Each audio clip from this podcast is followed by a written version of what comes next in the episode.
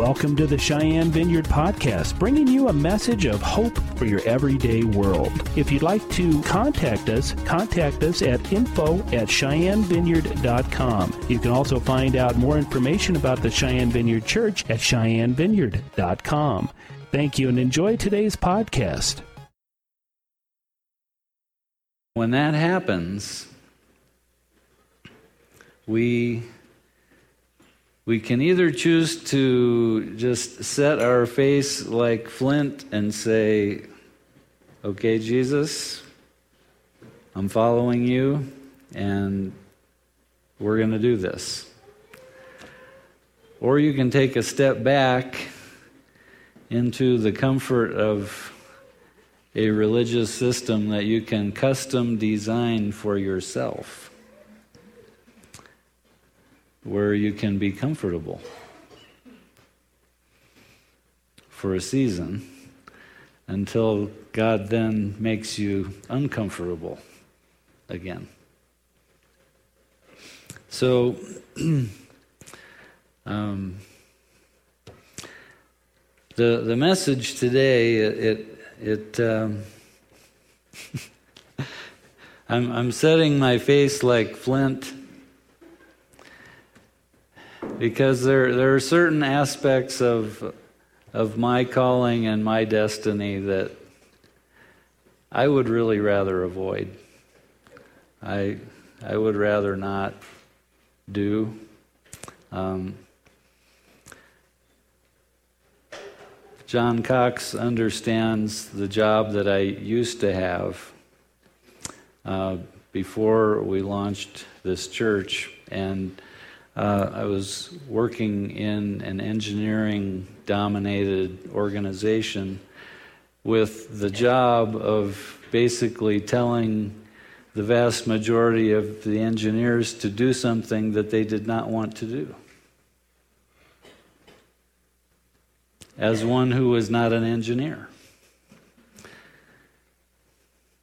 And, you know, it a lot of times it wasn't fun.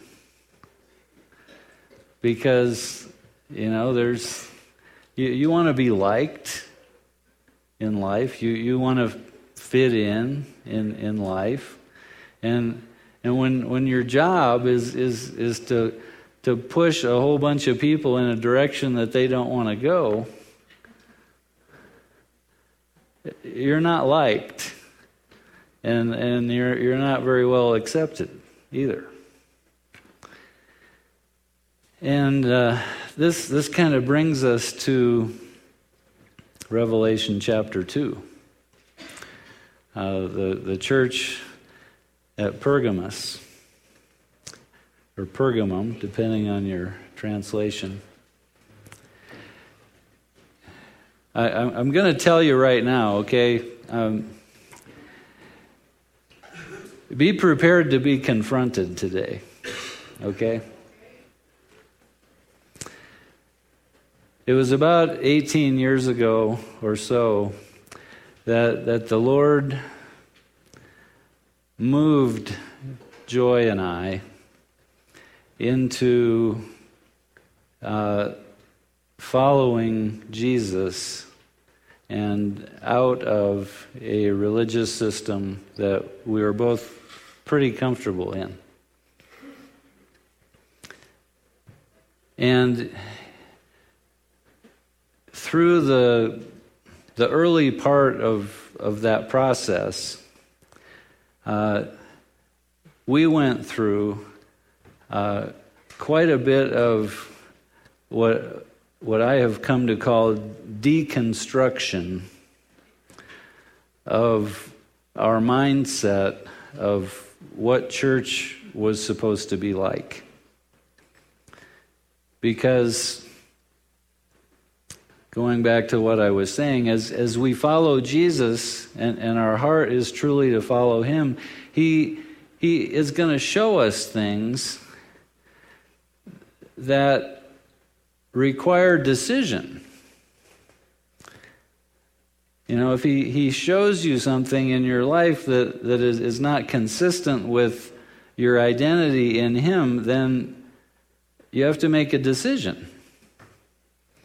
Because you're, you're either going to turn your back on that thing, or you are at least temporarily going to say no to God. And, and that's, that's, those are the choices. There, there aren't any others. And so, as, as we began to pursue God, and we, we spent some time in a house church that, that was intended to be a, a cell based church plant, and it was uh, in, in that expression of the church that, that a lot of our assumptions, a lot of our traditions, a lot of our comfort zones were challenged. And you know, today, I'm, as, as I began to look at this letter to, to the church at Pergamos, it, it, it brought me back to some of that stuff. And, and it, uh, it reinforced some things that I, I felt like the Lord w- had been saying to me even for the last few years. Uh, you, you will notice that we, we have never had an Easter service here. I, I've probably never said that word from, from up here until just now. As we, we've celebrated Resurrection Sunday.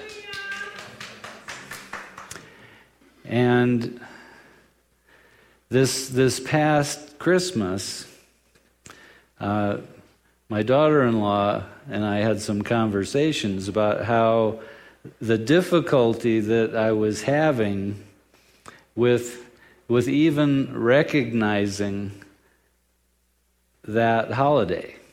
And, and I even had some conversations with, with some of you that, you know, maybe these atheists who are fighting against the Christmas, public Christmas displays and all that, you know, maybe they're really doing us a favor. And after the message today, I, I hope most of you will, will agree with that. But if, see, following Jesus is about living according to the Spirit. And, and there are some dichotomies that are explained in, in the New Testament. You, it's either spirit or law. One has preeminence. It's, it's either spirit or tradition. One will have preeminence. And, you know, we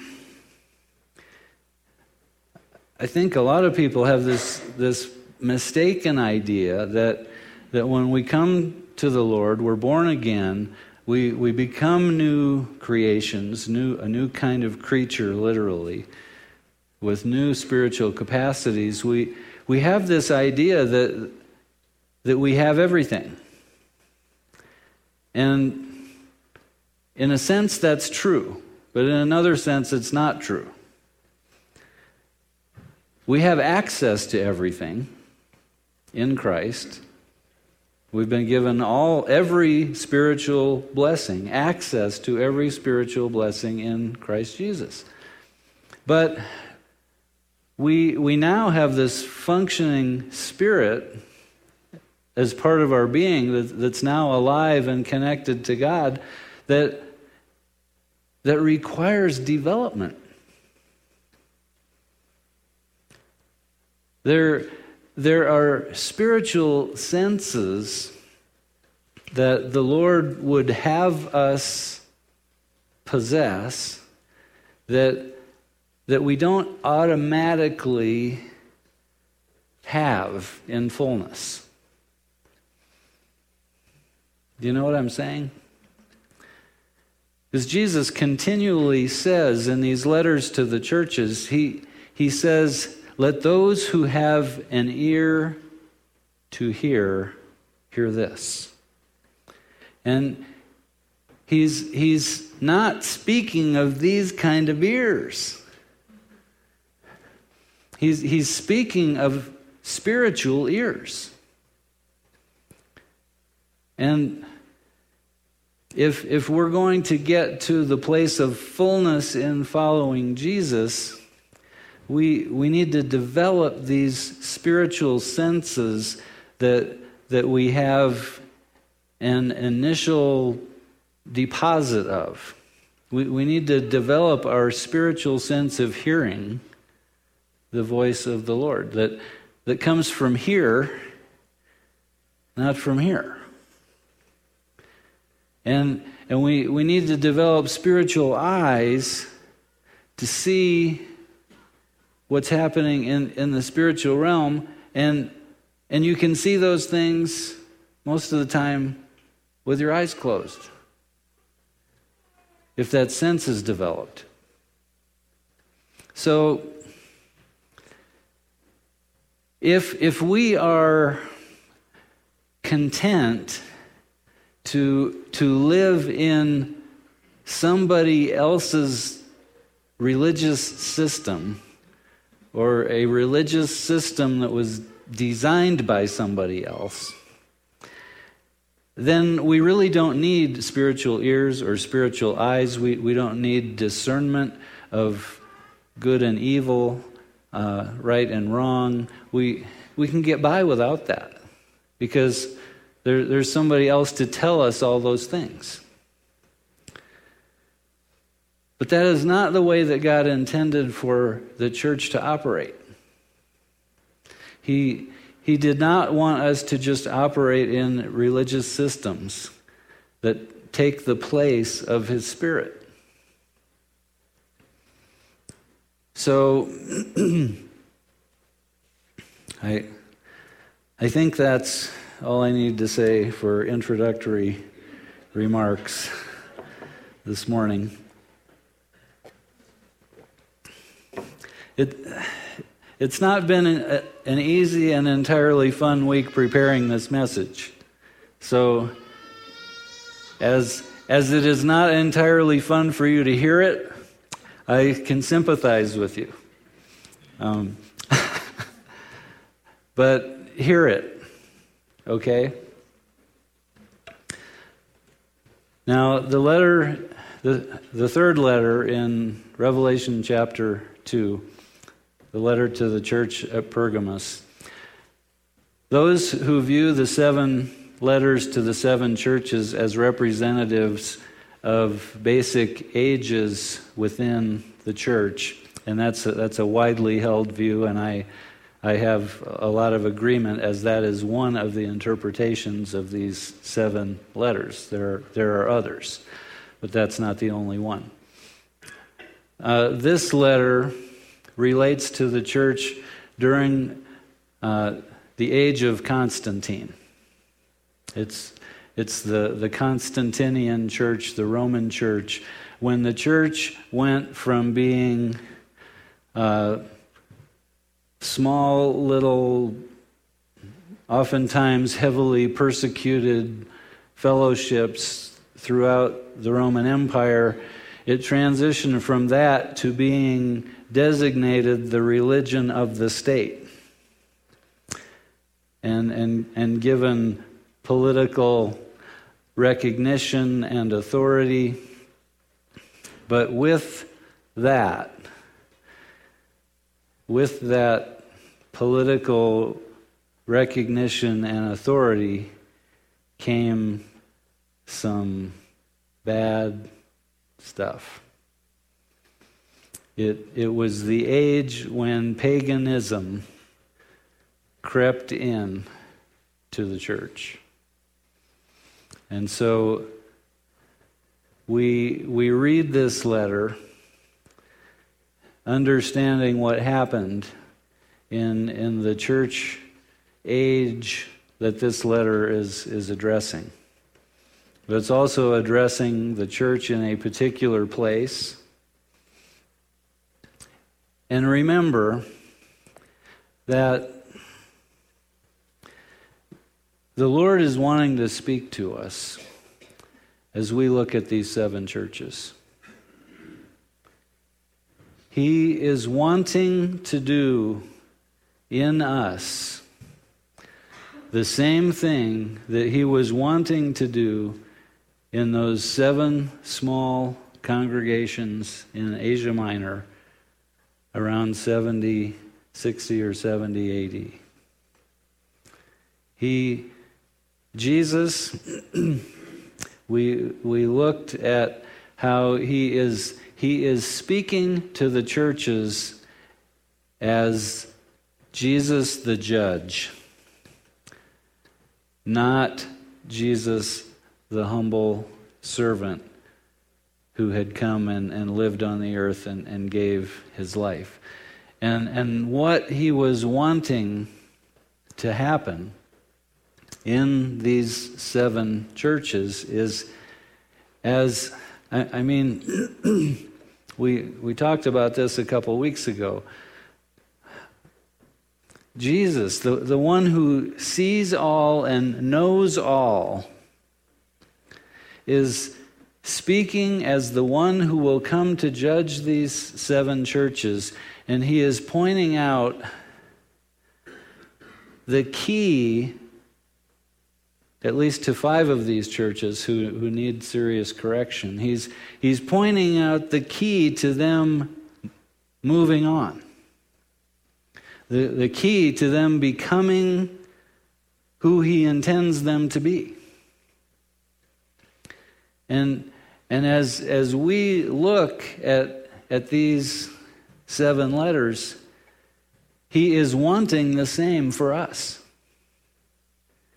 He, he, he is wanting to shine the light of his all knowing, penetrating eyes like flames of fire.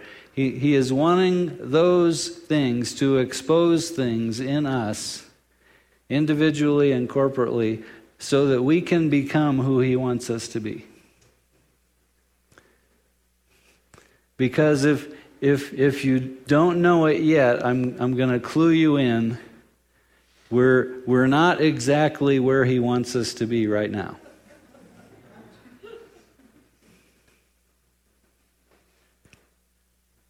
Okay. So let's let's look at this letter.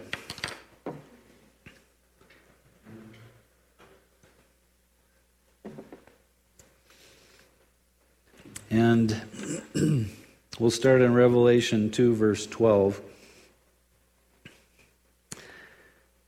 Some translations even, even say this rather than to the angel of the church in.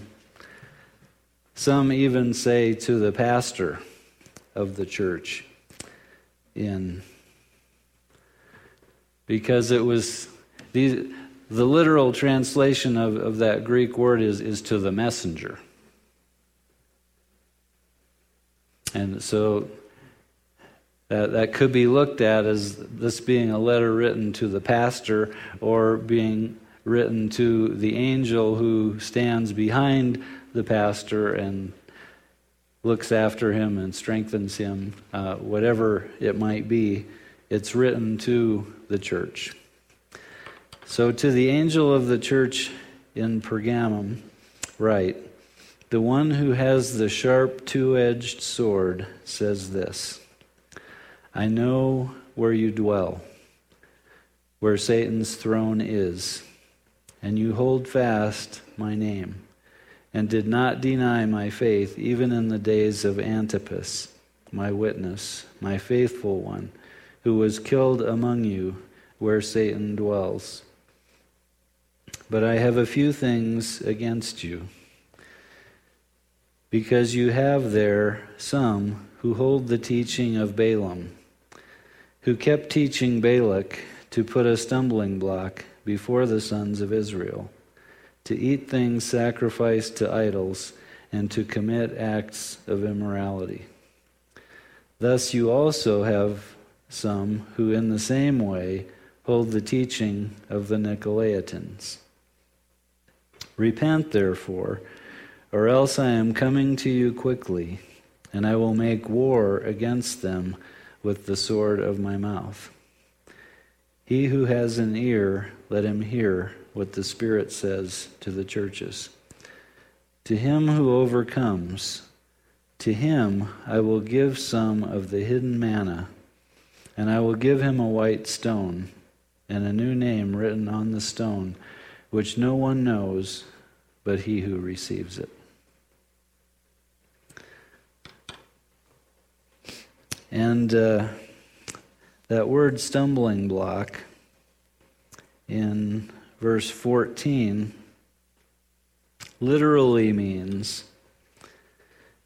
Balaam was teaching Balak to put a stumbling block before the people of Israel. Something which leads others to turn away from God's salvation and thus come to ruin. Because that's, that's exactly what Balaam was doing. And most of us remember the story from Numbers 23 where Balak, a king, hired this prophet Balaam, who we know very little about, to come and curse Israel as, as they were coming. Because he saw that they were strong, he, he saw them as, as a threat, and he, he knew that this Balaam person uh, was a prophet and, and could speak the words of the Lord.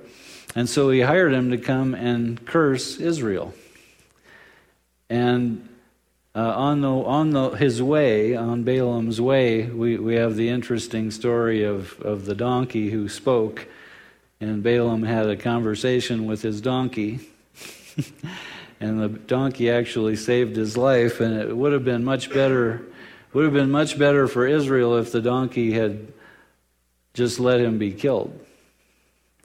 But what happened is he ended up blessing Israel instead of cursing Israel. And this made the king really mad because he was spending all this money to have Israel cursed. And he, he hired the prophet with, with good money, and, and he, he didn't get what he paid for. But what happens as you continue to read the story in, into Numbers 24 and 25? we see the result of what Balaam actually told Balak to do. He, he couldn't curse Israel, but this, this is what he did. He, he told the king, you know, God, God is with these people. And you, you don't want to mess with them. But here's the key if you get them to turn away from their God, then He'll take care of them, and you won't have to.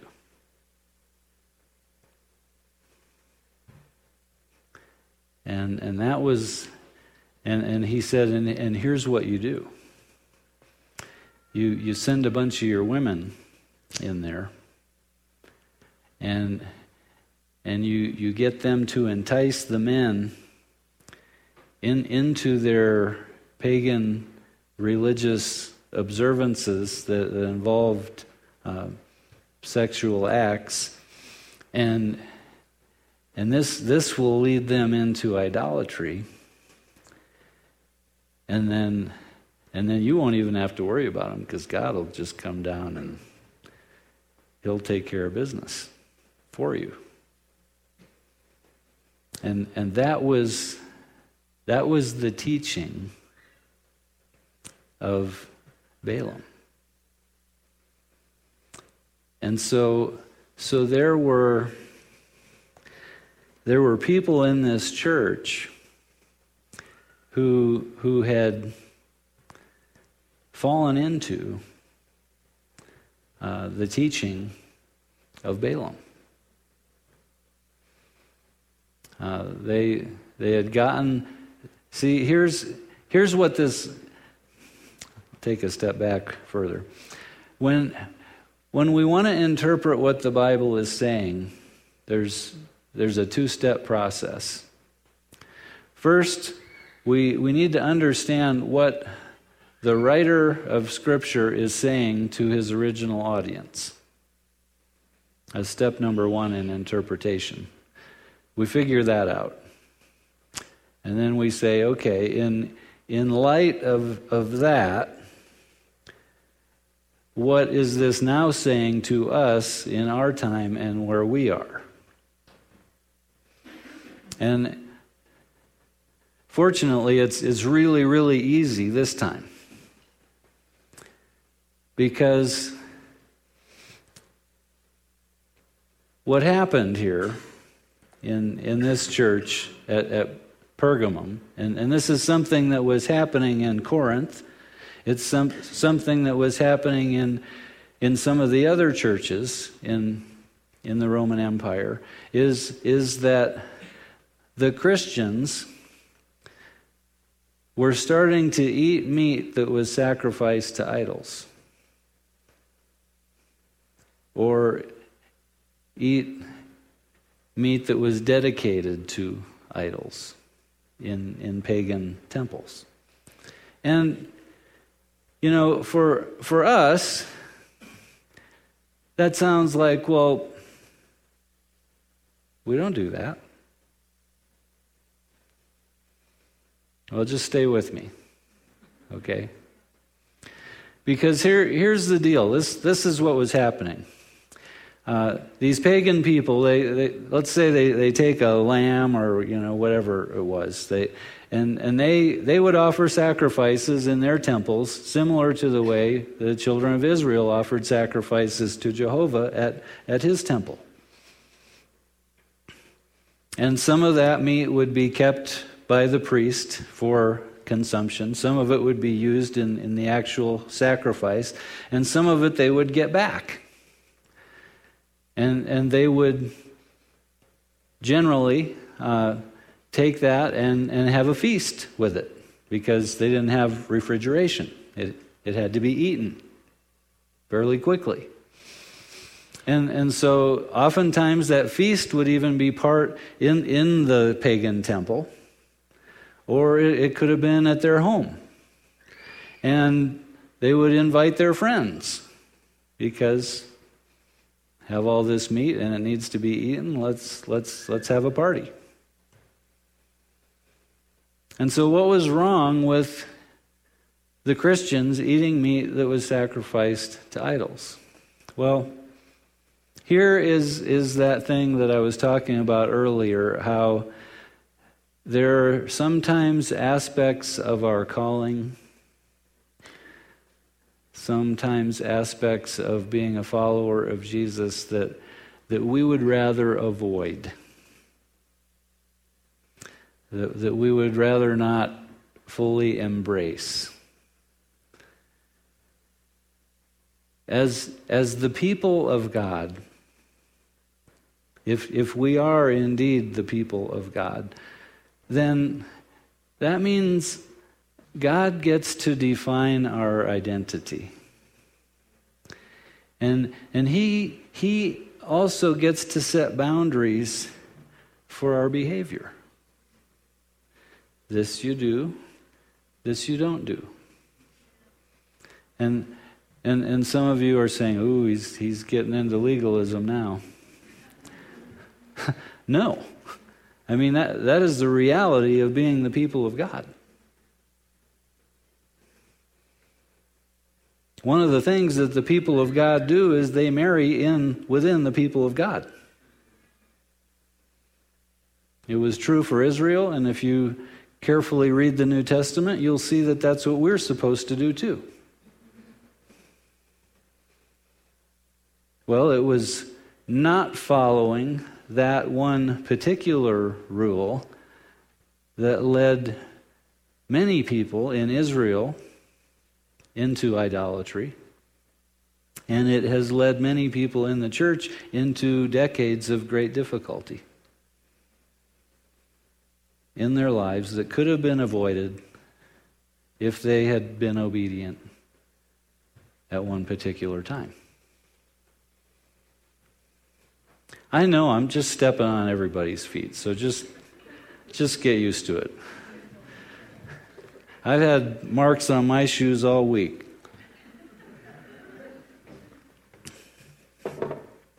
So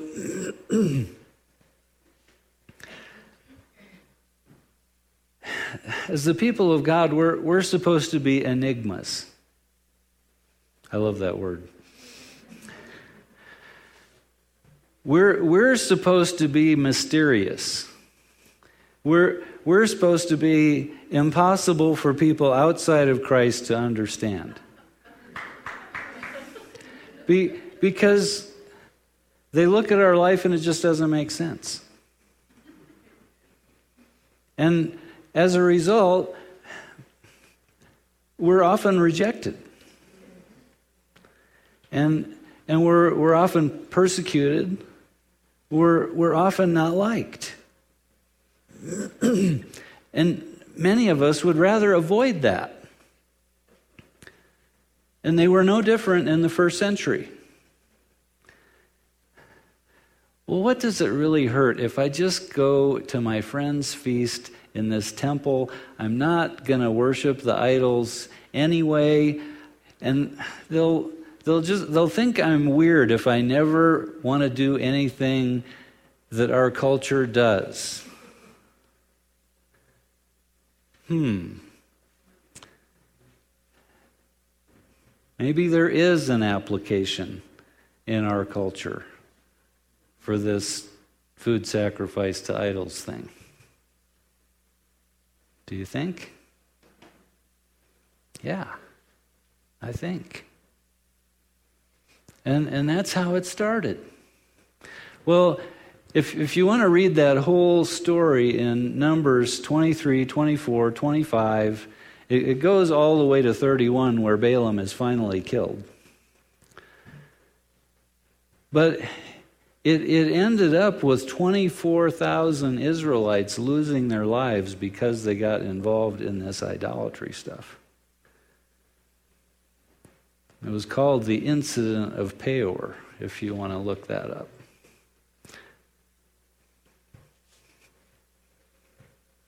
And there was one guy, Phineas, who was zealous for the Lord, and he stopped the plague by finding a, a, man and a woman in the act and running a spear through both of them.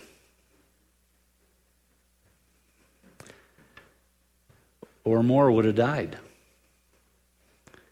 And the Lord said, I like that guy. And, and he gave him this thing that I don't think you find anywhere else in Scripture. He said, I'm giving you my covenant of peace for you and all your generations.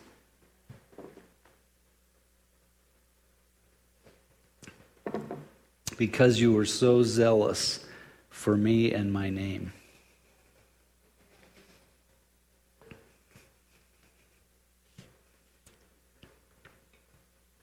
I would rather be that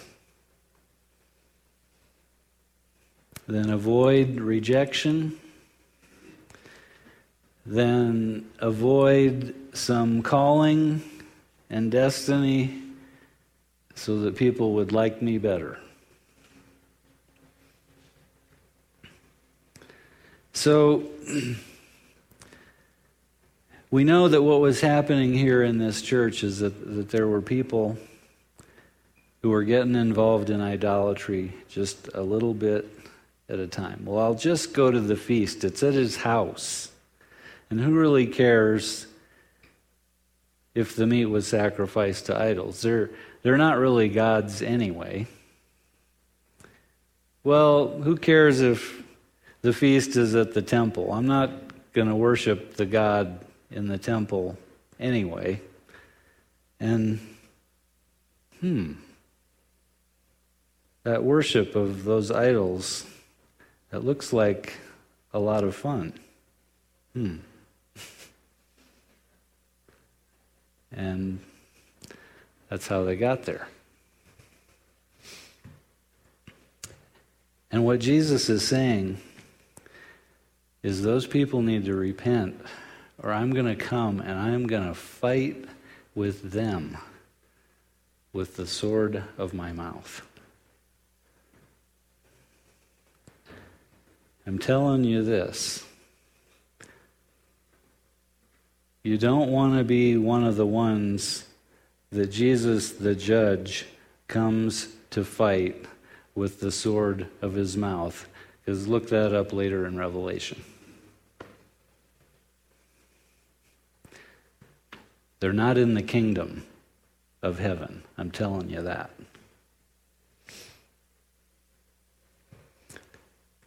Now, what happened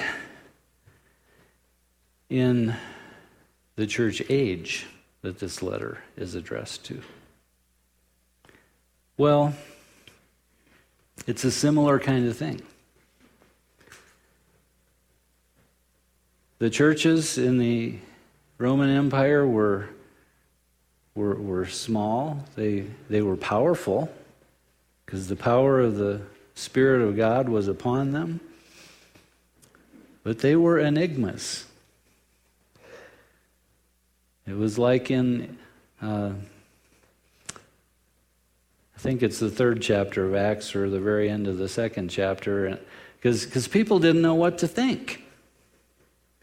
And that's literally what what that verse means that I'm thinking about as, as people were saved and added to their number daily, but, but there was fear among the people toward the church because they just they didn't know quite what to make of all that. It, it didn't fit in their grid. So what happens? You know, there's the Roman persecution that goes on, and that's the church of Smyrna the one before this, where the church is heavily persecuted. But you notice that the church that is heavily persecuted is not corrected because the per- persecuted church stays on the right track out of necessity to survive. so, Constantine the emperor makes some kind of profession of faith. There's, there's great disagreement among historians and early church uh, historians whether or not he, he was actually saved. Uh, and the, the reality is, we, we will not know un, until heaven whether Constantine was actually saved or not. But so the emperor now becomes part of the church. And the emperor is, is used to all of these pagan celebrations and pagan worship that looked like a lot of fun. And a couple of the, the main times of year when Baal was worshiped was at the shortest day of the year in December and in the equinox of, of spring. And I, I really don't know how much detail to get into this because I've got so much stuff here. It's, it's really horrible. It's, it's, it's really bad. The, the pagan celebrations. There, nobody in the church of Jesus Christ celebrated Jesus' birthday for at least the first 300 years of the church. Let me just tell you that. There, there's no historic evidence that, that anybody celebrated Jesus' birthday in the church for the first 300 years. In fact, some of the real early church fathers went so far as to say that it's wrong for the saints to celebrate birthdays, our, our natural day of, of birth. That is something that only pagans do, like Roman emperors, because they did. Because they were supposed to be part God like the Egyptian pharaohs.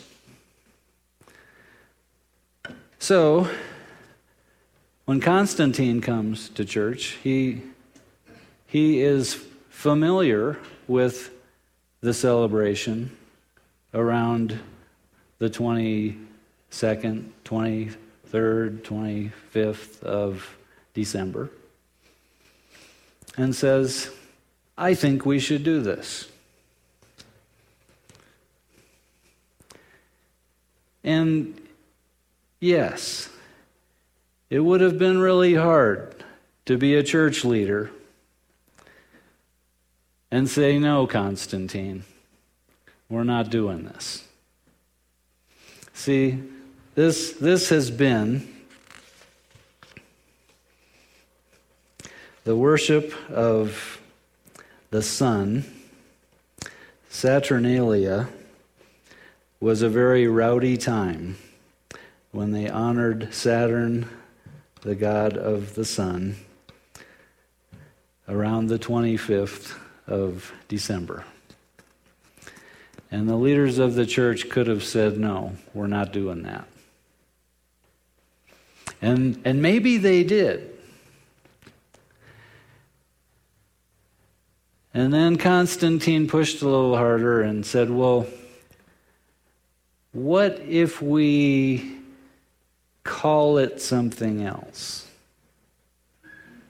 I'm just saying, how about Jesus' birthday? You like that one? Let's call it that. What could be wrong with celebrating Jesus' birthday? I don't care what Origen said about only pagans celebrating birthdays.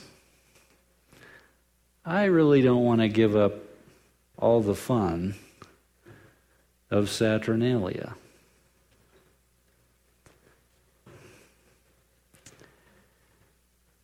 So around 325, some in the church began to celebrate something called Christ Mass. 200 years later, everybody was doing it in the Roman Empire, and it was Christmas.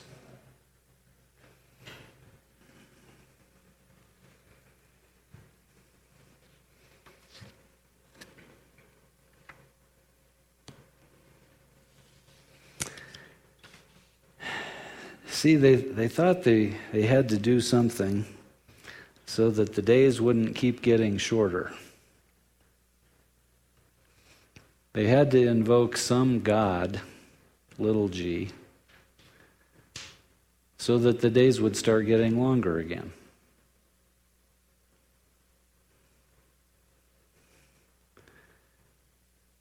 Christmas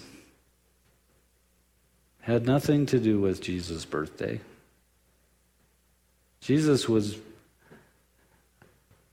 for all prophetic intents and purposes, looking at the feasts of Israel, I, I'm personally certain that Jesus was born in September or October. It, it would only make sense given the prophetic nature of the feasts that the Lord gave Israel, that Jesus would come during the Feast of Tabernacles. It, virtually had to be.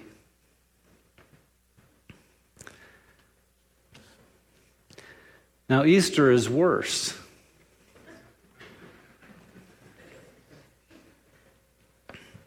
And, you know, a, a, lot of you who are Bible students, uh, you, you probably have a copy of Vine's Expository Dictionary of New Testament words. How many of you have?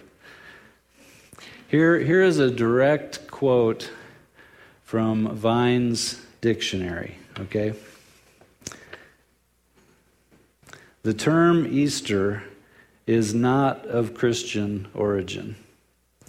It is another form of Astarte one of the titles of the Chaldean goddess, the Queen of Heaven, of whom a statue is on top of um, the U.S. Capitol building, for your information.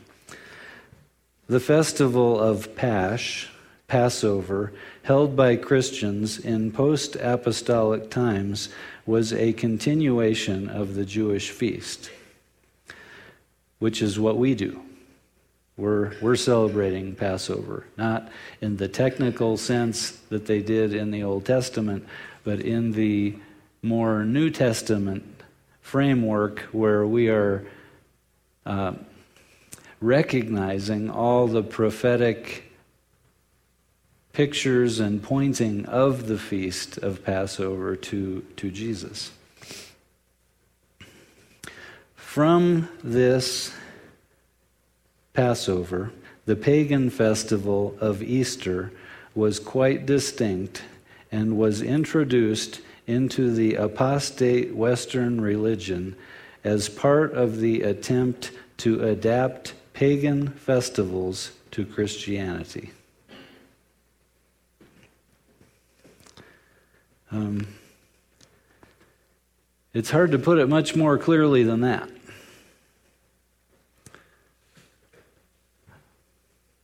And, and this, this Easter celebration was, was probably the most sexual of, of all of the pagan celebrations because it was a huge fertility celebration. And, and that's why the bunnies and the eggs, they, they were always part of this Easter celebration because they were celebrating procreation and invoking the little g gods to, to bless all their procreation. That is Easter.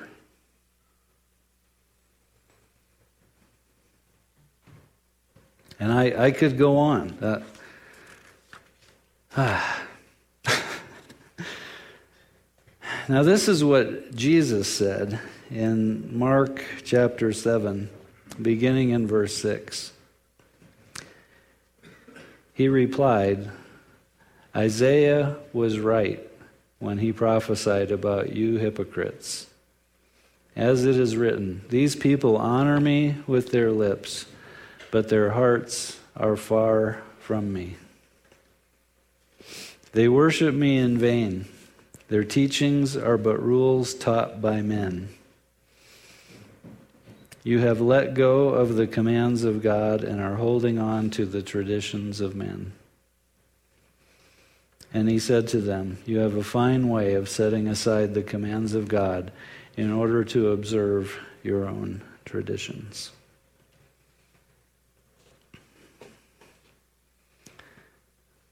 So I, I personally I, I am committed to no longer celebrating Christmas. I won't do it anymore.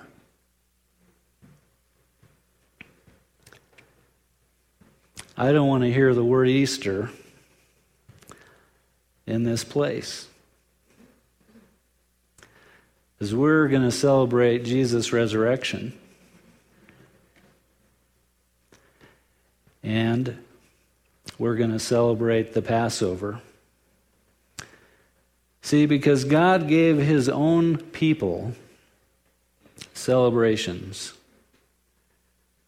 that point so clearly to Jesus. There, there was this other thing that was happening in the church between 300 and 500 AD.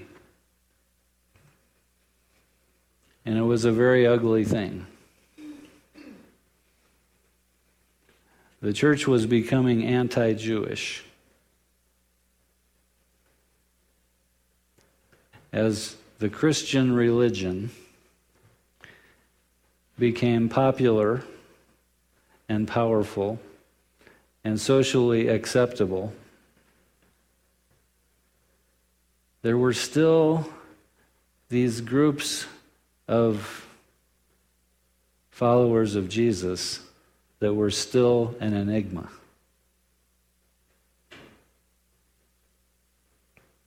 It was the Messianic Jewish people. And as the Gentile church grew,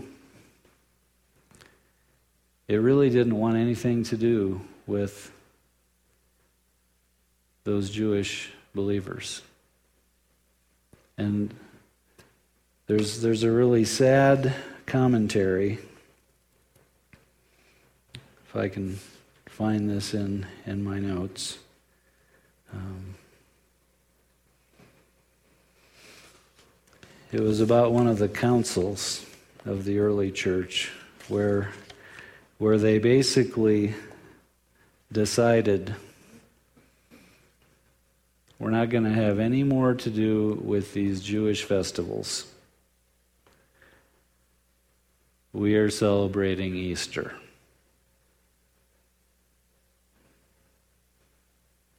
Oof.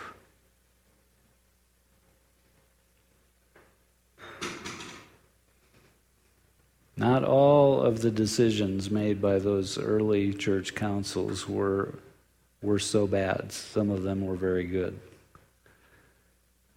But that was a bad one.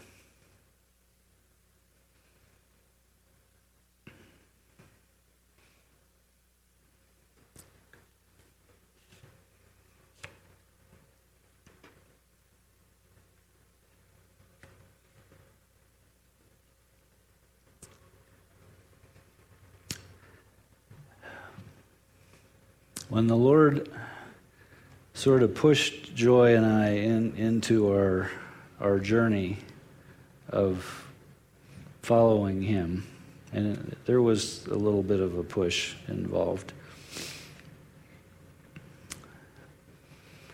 And I, I was first exposed to vineyard music and to the Vineyard Church in Fort Collins, and I began to be exposed to what, what God was doing in, a, uh, in the world. And I thought, wow, what have we missed? because we'd been stuck in a, a little religious system that didn't communicate very much outside of its system. I, I prayed to the Lord.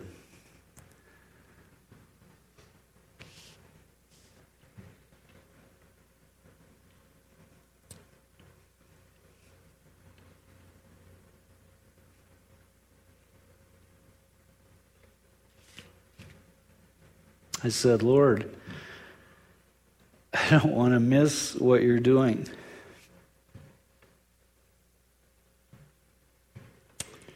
Ever again.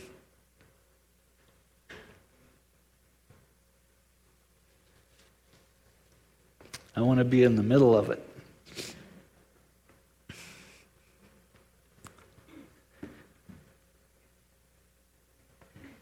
And if we want to be in the middle of what God's doing, we got to take to heart what Jesus the judge is saying in Revelation 2 and 3.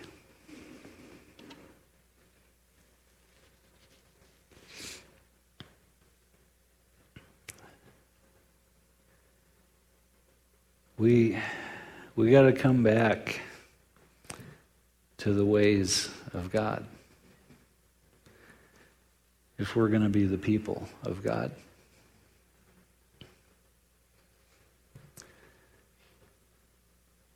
We we got to step out of a casual pursuit of Christianity. We we got to step out of a, a passive approach to following God.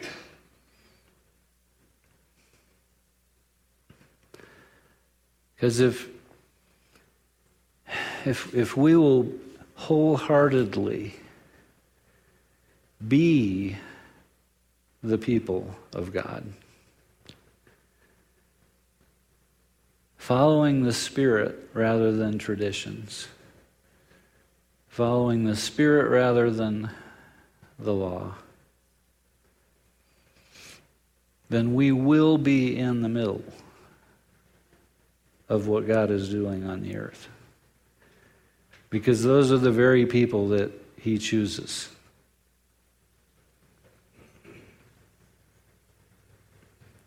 So,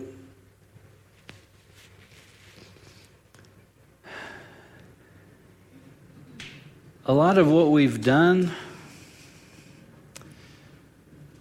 in celebrating Easter and Christmas has, has, has been unknowing. We, we were just doing what we grew up with. I, I probably should have given a little disclaimer at the beginning of this message that if, if you weren't willing to make some radical adjustments to the way that you fit in to culture, you might want to just leave now. But sorry, it's too late for that. Because now you know. And now you're faced with that decision. Follow God and don't fit in, or Say no to God and enter the wilderness. I know which one I choose. I've had enough wilderness in my life. I don't choose to go there anymore. If I'm going to be there, it's because God sends me there. And occasionally He does.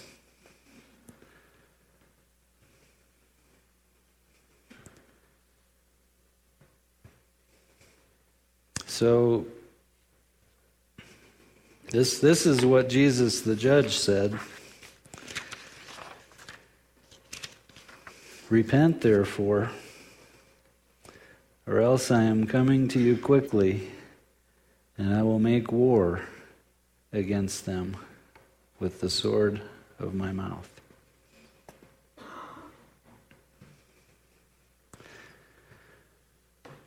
Sorry, Luke, no more Chris- Christmas presents.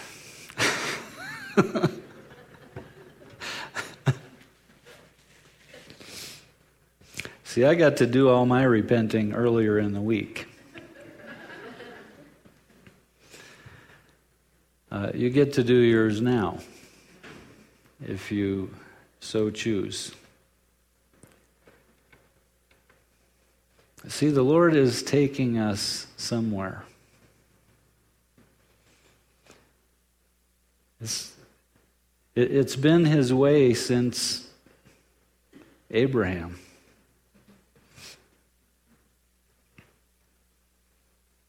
He took Abraham away from what he knew, what he was comfortable with, and, and he said, Let's go. And I'll, I'll let you know where, where we're going when we get there.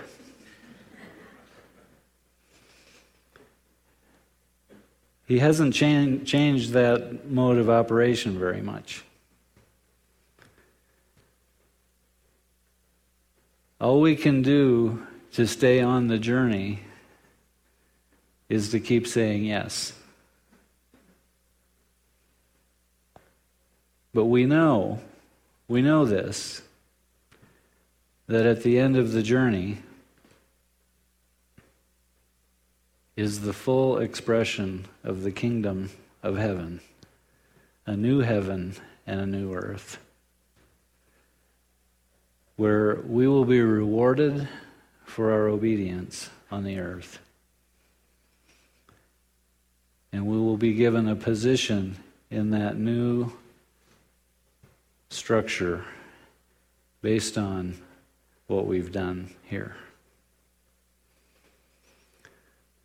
So I just, uh, I, I want to give you all an opportunity. I mean, I know for some of you, you've known this for a while, and this is not a lot of new material, but I know for some of you, this is probably all new, and you're saying, like, what in the world? You've just told me that two of the biggest celebrations in, in my year are actually pagan celebrations that worship other gods.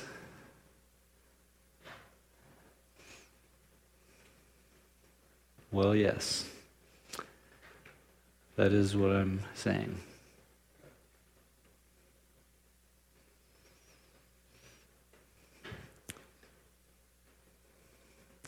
So I don't feel like I, I, really want to lead you through a prayer, but I, I want to give you a little time to do business with, with the Lord. So uh, just would you bow your heads and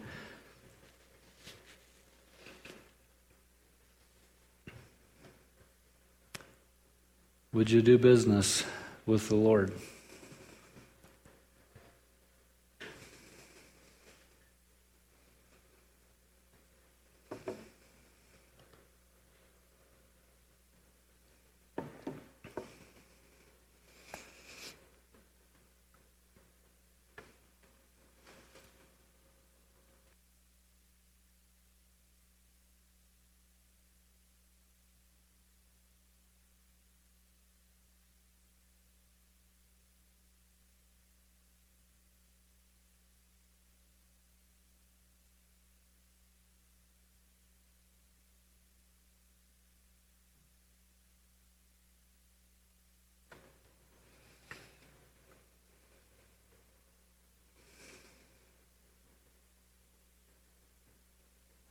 Lord, thank you for a spirit of wisdom and revelation. Uh, let it operate in us. Spirit of wisdom and revelation and the knowledge of your Son. Lord, continue to move us to where you want us to be.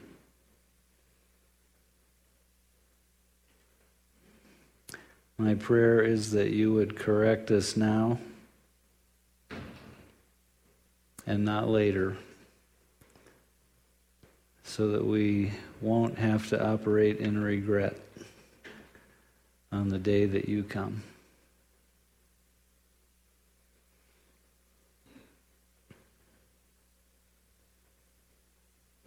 Lord, cleanse us.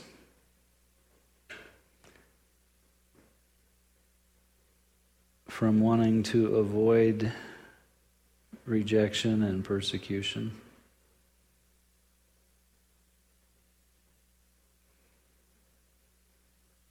So I don't even understand it, but Jesus learned obedience through persecution.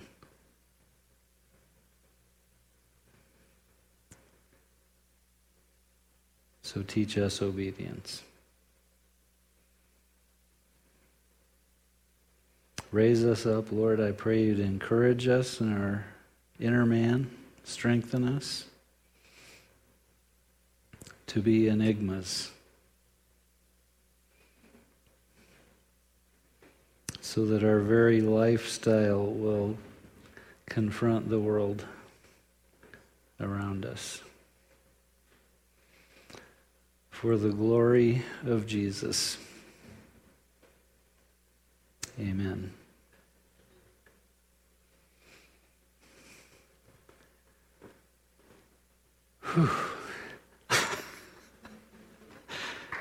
Well, if.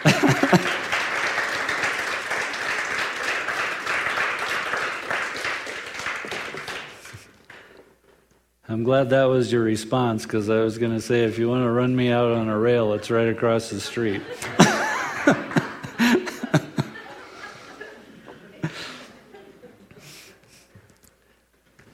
Don't you love Revelation? We need this. It's, it's the time for this.